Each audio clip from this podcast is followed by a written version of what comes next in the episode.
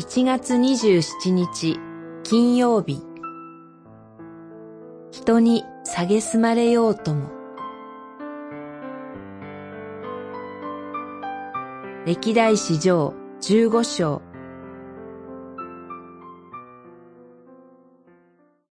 サウルの娘ミカルは窓からこれを見下ろしていたが、喜び踊るダビデを見て、心の内に蔑んだ。十五章二十九節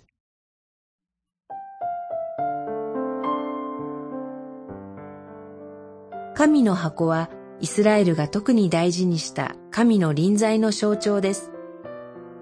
ウザが撃たれた事件の後、神の箱は三ヶ月、オベド・エドムの家に置かれていました。十五章では神の箱を再びエルサレムへ運ぶ様子が記されています。前回の失敗があるため、ダビデは祭司とレビ人を呼び集め、準備を十分に整えた上で、神の箱を運び出しました。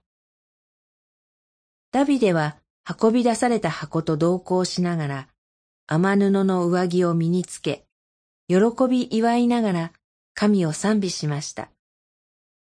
しかし、サウルの娘ミカルは、このダビデの姿が気に入りません。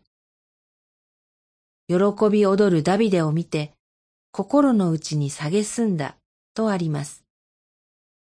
ミカルは人目もはばからず神の前でひたすら踊るダビデの姿が王の姿としてふさわしくないと思ったのでしょう。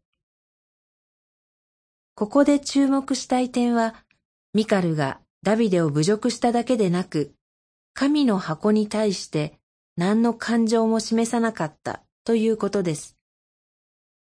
しかし、ダビデは違いました。神の箱の帰還を心から喜びました。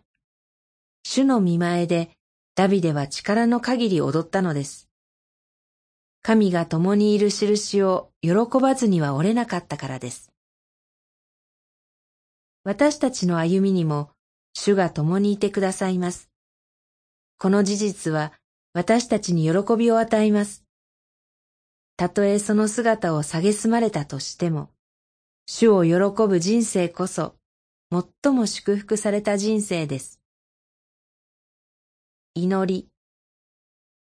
主よ、人に蔑まれようとも、あなたを喜び、賛美させてください。